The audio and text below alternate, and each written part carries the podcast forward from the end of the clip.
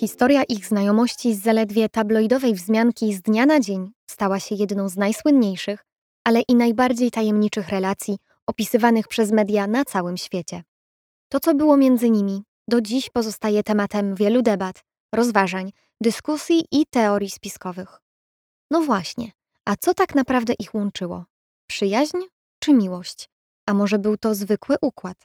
Oto historia niezwykłej relacji Diany i Dodiego Al-Fayeda. Cześć, tu Gabriela Czernecka, a wysłuchacie podcastu Royal Story, czyli Królewska Historia. Wielkimi krokami zbliża się 6. sezon serialu The Crown. Będzie to ostatni sezon popularnej produkcji o brytyjskiej rodzinie królewskiej. 5. przedstawił widzom burzliwe małżeństwo Diany i Karola. W 6. natomiast twórcy zagłębią się m.in. w życie Diany po rozwodzie i jej związek z Dodim Al-Fayedem. Już w 5. sezonie mamy wprowadzenie w historię o tym, jak te dwie rodziny się ze sobą zetknęły. Poznajemy wówczas ojca Dodiego, Mohameda Al-Fayeda, który był właścicielem domu towarowego Harrods. W wielkim skrócie. Historia, jaką znają wszyscy, mówi, że Diana została zaproszona przez Mohameda na wakacje, gdzie zabrała swoich synów Williama i Harego. Tam dołączył do nich Dodi i właśnie podczas wakacji para nawiązała bliższą relację. Aby jednak dowiedzieć się, co tak naprawdę ich łączyło i jak przebiegał ich związek, musimy nieco cofnąć się w czasie. Księżna Diana poznała Dodiego Al-Fayeda już w 1986 roku. Wówczas Dodi grał w polo przeciwko mężowi Diany, księciu Karolowi. Nie mieli jednak wtedy okazji nawiązać bliższej relacji. Ona była zapatrzoną w męża żoną, on jeszcze w tym samym roku wziął ślub z Suzanne Gregard. Po 8 miesiącach jego małżeństwo było jednak historią. Dodi zasłynął z tego, że nie potrafił dotrzymać partnerkom wierności. Czy tak rzeczywiście było, nie wiadomo. Dodi świetnie dbał o swój wizerunek, kreując się na playboya, któremu nie potrafią się oprzeć kobiety. Media pisały, że bliskie relacje łączyły go z księżniczką Monako Stefanią, Winoną Ryder, Brooke Shields czy Julią Roberts. Jego relacje kończyły się jednak równie szybko, co się zaczynały. Dodi, jako najstarszy syn Mohameda Al-Fayeda, biznesmena z Egiptu, oraz Samiry Kazgogi, pisarki z Arabii Saudyjskiej, za wszelką cenę chciał dać się zapamiętać jako ten, który wiedzie bajkowe życie. Sam w jednym z wywiadów przyznał, że bardziej od hulaszczego trybu życia kochał tylko swoją matkę. Mówi się jednak, że od początku jego medialnych przygód towarzyszył mu specjalista od wizerunku, którego zadaniem było dopilnowanie, by każde spotkanie ze znaną postacią ze świata show biznesu było odpowiednio obfotografowane. Tak więc choć przytknęła do niego łatka playboya, do końca nie wiadomo, czy faktycznie cokolwiek łączyło go z którąkolwiek z wymienionych wyżej kobiet. Wiele źródeł podaje, że tak naprawdę był bardzo niedowartościowanym i nieśmiałym człowiekiem, który przede wszystkim miał jeden cel. Chciał udowodnić ojcu, że on także potrafi być sławny i ceniony przez ludzi na całym świecie. Zamiast jednak skupiać się na swoich umiejętnościach, wolał mieć rozgłos w zdecydowanie prostszy i szybszy sposób. Choć brzmi to wyjątkowo przykro, to ojcu Dodiego w sumie zależało na tym samym. Chciał dać synowi wszelkie możliwe szanse na to, by osiągnął sukces na skalę światową. Chciał, by ich rodowe nazwisko było znane i rozpoznawalne. Dodi wiódł więc uprzywilejowane, ale samotne życie. Jego rodzice rozwiedli się, gdy miał 2 lata i Dodi pozostał z ojcem, którego firma transportowa zmuszała go do częstych nieobecności w domu. W wieku 14 lat Dodi został zapisany do szwajcarskiej szkoły z internatem, gdzie uczęszczały również dzieci gwiazd, aktorów i reżyserów. To właśnie tam narodziła się jego miłość do świata filmu. Początkowo jednak ojciec nie podzielał tej pasji. W wieku 19 lat Dodi na 6 miesięcy poszedł więc do Akademii Wojskowej w Sandhurst. Próbował w ten sposób udowodnić ojcu, że jest coś wart. Chciał się stać idealnym synem. Kiedy żyjesz w świecie wielkich pieniędzy, zadajesz sobie mnóstwo pytań. Kim jesteś? Do czego dążysz? Moim głównym celem było służyć ojcu. Bardzo podobnie działo się w przypadku Dodiego. Być może nie dostał on nigdy szansy, aby się prawdziwie wyzwolić, tłumaczył Dodiego jego kuzyn. Elitarna wojskowa szkoła niestety nic nie zmieniła w podejściu Dodiego do życia. Tego nie ułatwiały mu także pieniądze. Po powrocie z wojska otrzymywał 400 000 funtów kieszonkowego miesięcznie, które wydawał na drogocenne gadżety. Te miały wypełnić pustkę w sercu. Gdy okazało się, że Dodiemu nie idzie zbyt dobrze w kwestii zapewnienia nazwisku popularności, do akcji wkroczył ojciec. Mohamed Al-Fayed postanowił zapewnić synowi wysoką pozycję. Umieścił go w zarządzie swojego domu towarowego Harrods, załatwił mu też przedstawicielstwo handlowe firmy Ferrari. To również nie pomogło. Dodi nie potrafił się odnaleźć w tym świecie. Zamiast pracować, wolał odpoczywać na wakacjach w tropikach czy podróżować po świecie za pieniądze ojca. W końcu Mohamed zdecydował się na podejście od drugiej strony. Postanowił pomóc synowi zrealizować jego marzenie z czasów młodości. Tak Dodi Al-Fayed został filmowym producentem. Czy był to zwykły fart, czy rzeczywiście zapracował na ten sukces? Nie wiadomo, ale jego film Rydwany Ognia zdobył 7 nominacji do Oscara i ostatecznie aż 4 statuetki w kategoriach najlepszy film, scenariusz oryginalny, muzyka filmowa oraz kostiumy. Ojciec Dodiego pękał z dumy, ale nie na długo, bo kolejna produkcja Szkarłatna Litera otrzymała masę krytycznych ocen i zyskała aż 5 złotych malin. Dodi nie mógł pogodzić się z rozczarowaniem ojca i pocieszenia zaczął szukać w narkotykach. W tym czasie poznał modelkę, Kelly Fisher, która nieco pomogła mu wyjść z nałogu. Para według doniesień medialnych zaręczyła się, a lato 1997 roku miało być dla nich przełomowe. W czerwcu Dodi kupił dom w Malibu, był w szczęśliwym związku, a ojciec zaprosił go na wspólne wakacje. Wszystko zaczynało się układać. W tym czasie Diana była już po rozwodzie z Karolem. Powoli starała się ułożyć sobie życie z dala od królewskiego dworu. Szukała swojego miejsca w świecie. Gdy więc latem 1997 roku Mohamed Al-Fayed zaprosił ją wraz z synami, 15-letnim Williamem i 13-letnim Harem, na wakacje do jego willi na południu Francji, nie wahała się ani przez chwilę. Tam do księżnej dołączył Dodi Al-Fayed. Para szybko przypadła sobie do gustu i ku uciesze Mohameda zbliżyła się do siebie. Warto dodać, że niektóre źródła podają, że Diana i Dodi mieli okazję widywać się na przestrzeni lat przypadkowo, podczas różnych sytuacji. W kilku biografiach, wydawanych na początku lat 2000, powiela się ta sama informacja, mówiąca o tym, że spotkali się, gdy Diana robiła zakupy niedaleko Piccadilly Circus w Londynie, której właścicielem był Mohamed, a Dodi zasiadał wówczas w zarządzie. Księżną obsługiwał w tym czasie menadżer jednego ze sklepów, który zdradził jej, że akurat podczas jej zakupów na wyższym piętrze ekskluzywnej galerii odbywa się spotkanie zarządu. Diana, zafascynowana informacją o tajnym spotkaniu, zapytała, czy może zobaczyć, jak ono przebiega. Wówczas podobno menadżer miał przedstawić ją Dodiemu, a sama Diana wzięła udział w spotkaniu, przyglądając się nowym tkaninom i wzorom, które wtedy omawiano. Para miała widywać się też podczas premier filmowych czy meczów polo, gdzie Dodi grał w jednej z drużyn Guards Polo Club. By mieć więcej prywatności, z willi przenieśli się na jacht rodziny Al-Fayedów, Jonikal. On, niedoceniany przez ojca, któremu cały czas chciał udowodnić, że potrafi zapewnić ich nazwisku rozgłos, ona szukająca wsparcia i kogoś, kto sprawi, że poczuje się kochana.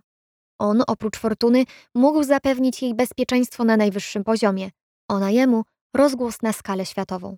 Połączyły ich przyjaźń, wspólne marzenia, ale i cele. Diana więc odstawiła dzieci do Szkocji, gdzie miały spędzić czas z tatą, a sama wróciła na jacht Jonikal, gdzie postanowiła kontynuować wakacje w towarzystwie Dodiego, który okazał się być czarującym człowiekiem. Obsypywał ją komplementami i sprawiał, że czuła się szczęśliwa. Wkrótce zaczęto plotkować, że Diana jest zakochana. Media okrzyknęły, że łączy ich coś więcej niż zwykła przyjaźń, ale próżno było szukać zdjęć, które byłyby tego dowodem. Nawet fotografie, które rzekomo prezentują pocałunek Diany z Dodim, są zamazane, jego twarz jest zasłonięta i nie ma pewności, że tych dwoje faktycznie się całuje. Były to niby niewinne fotografie, ale dawały do myślenia i zrealizowano nimi najważniejszy cel – wzbudzić zazdrość i podtrzymać zainteresowanie mediów. To z pewnością im się udało. Plotki o ich głębokim uczuciu podsycał też fakt, że Dodi 2 dni przed wykonaniem tych zdjęć zerwał zaręczyny z Kelly Fisher. Ta, gdy zobaczyła byłego ukochanego w niejednoznacznej pozie z księżną, nie wytrzymała. Liczne źródła podają, że zadzwoniła do Dodiego, robiąc mu awanturę. Co z naszymi zaręczynami? Pytała. Jakimi zaręczynami? Mówił zdziwiony Dodi. Naszymi. Nie rób ze mnie idiotki. Lecisz z nią do Saint-Tropez. Spędzacie ze sobą cały dzień, a noce spędzasz ze mną? Miała krzyczeć. Gdy Dodi postanowił rozstać się z modelką, ta od razu pozwała go o to, że zakończył ich związek w sposób brutalny, nagły i wyjątkowo bolesny. Zorganizowała nawet konferencję prasową, z dumą prezentując ogromnych rozmiarów pierścionek zaręczynowy i narzekając w telewizji na zachowanie byłego narzeczonego. Dodi jednak nic sobie z tego nie robił. Jak wspomina jego służący René Delorme w swojej książce, myśli Dodiego pochłaniała wtedy już tylko Diana. Relacja tej dwójki od samego początku budziła skrajne emocje. Jedni wątpili w szczerość uczuć Al Fayeda, twierdząc, że rozkochał w sobie Dianę po to, by wejść do wyższych sfer. Inni sądzili natomiast, że to Diana wykorzystuje milionera, by z jednej strony odegrać się na byłym ukochanym, has na ciekanie, a z drugiej by pokazać byłemu mężowi Karolowi, że ona też zasługuje na szczęście i udało się jej po nie sięgnąć szybciej niż on. Najbliżsi pary mówili jednak, że miłość między parą kwitła, a ona od lat nie czuła się tak szczęśliwa. Suzanne Gregard, była żona Dodiego, która po rozwodzie pozostała z nim w przyjaznych stosunkach, wyznała, że podczas rozmowy telefonicznej sam miał jej powiedzieć, że to, co łączy go z Dianą, to niezwykły flirt, a prawdziwa miłość. Zaczęto plotkować o ich zaręczynach. Zakochani mieli planować powiększenie rodziny. Gdy na kilka dni musieli się rozstać, księżna miała pisać do kochanego Dodiego, jak go nazywała, listy, dziękując mu za każdą wspólnie spędzoną chwilę pełną radości. Wręczyła partnerowi nawet prezent, spinki do mankietów, które przed laty dostała od swojego ojca, oraz złotą obcinarkę do cygar z grawerunkiem, z miłością od Diany. Dodi nie pozostał jej dłużny. Podczas kolejnego rejsu wręczył jej pierścionek z żółtego złota z diamentami, co tylko podsyciło plotki o ich zaręczynach.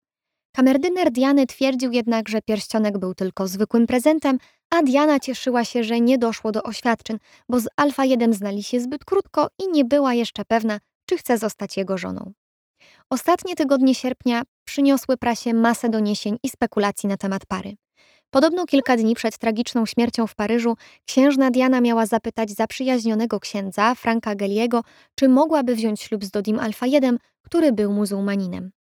Kapłan nie miał wątpliwości, że para planowała pobrać się i doszłoby do tego, gdyby nie zginęli w wypadku w stolicy Francji. Z kolei francuski dziennikarz śledczy związany z Paris Match przekonywał, że w chwili śmierci Diana była w ciąży. I choć były koroner rodziny królewskiej, ostro zaprzeczył tym doniesieniom, to te informacje potwierdzał w rozmowie z mediami nawet sam ojciec Dodiego, który upierał się, że 36-letnia księżna powiedziała mu, że jest w ciąży w rozmowie telefonicznej krótko przed tragedią w sierpniu 1997. Informacja ta nigdy nie została potwierdzona, ale stale powraca. Washington Post w tamtym czasie donosił, że Diana i Dodi odwiedzili razem jubilerów w Monako, gdzie oboje wybrali dla księżnej pierścionek z brylantem o szmaragdowym szlifie. Gdyby tych doniesień było mało, to para sama często podsycała plotki na swój temat i otwarcie wdawała się w szaleńczą zabawę z prasą. Jednego dnia to Diana wszczynała grę, obiecując mediom, że lada dzień podzieli się z nimi wyjątkowymi opowieściami. Drugiego, wściekła na paparazzi, polewała ich wodą ze swojego hotelowego okna. Niestety wszyscy dziś wiemy, jak tragicznie skończyła się historia znajomości tej pary. Diana i Dodi zginęli w wypadku samochodowym w Paryżu, uciekając przed paparazzi. Dodi zginął na miejscu. Diana odniosła poważne obrażenia wewnętrzne, ale była przytomna. W nocy została przewieziona do szpitala, gdzie próbowano ratować jej życie. Niestety, obrażenia okazały się zbyt rozległe, wskutek czego księżna zmarła w niedzielę 31 sierpnia 1997 roku, tuż po godzinie 4 rano. Tych, których zafascynowała historia Diany i Dodiego, odsyłam do jednego z pierwszych odcinków podcastu pod tytułem Diana – Ostatni dzień życia, gdzie dowiecie się, jak przebiegały ostatnie chwile królowej ludzkich serc. No i nie da się ukryć, że tragiczna śmierć domniemanych kochanków pozostawiła wiele pytań bez odpowiedzi. I choć najczęściej mówi się o tym, że to za śmiercią królowej ludzkich serc nie mógł pogodzić się świat, to tu chciałabym Wam nakreślić nieco sytuację rodziny Al-Fayedów. Śmierć Dodiego tak bardzo wstrząsnęła jego ojcem, że ten zaczął rozpowszechniać teorie spiskowe o rzekomym zamordowaniu kochanków przez brytyjskie tajne służby. O śmierć pary otwarcie podejrzewał księcia Filipa. By uczcić pamięć o synu, postawił nawet kilka pomników przedstawiających Dianę i Dodiego jako parę. Jeden z nich składał się z dwóch zdjęć portretowych zmarłych i zatopionego w szklanej piramidce kieliszka ze śladami szminki księżnej.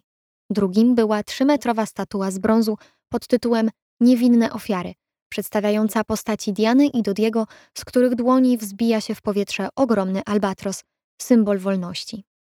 Bez wątpienia historia pary zakończyła się tragicznie. Ale choć wysnutych przez Mohameda Al-Fayeda teorii do dziś nie potwierdzono, to to, co łączyło Dianę z jego synem, wciąż pozostaje obiektem medialnego zainteresowania i na zawsze pozostanie tajemnicą, co napędzało ich związek. Miłość? Przyjaźń? Czy wzajemne korzyści? Za Tobą kolejny odcinek podcastu Royal Story, czyli Królewska Historia. Kontynuując opowieści w tej tematyce, w następnym odcinku opowiem nieco więcej o tym, co działo się po śmierci księżnej Diany, jak opłakiwał ją naród i jaką lekcję po tym tragicznym wydarzeniu wyniosła rodzina królewska. Do usłyszenia niebawem. A tymczasem na bieżąco opowiadam Wam o brytyjskiej monarchii na moim Instagramie, gdzie serdecznie Was zapraszam.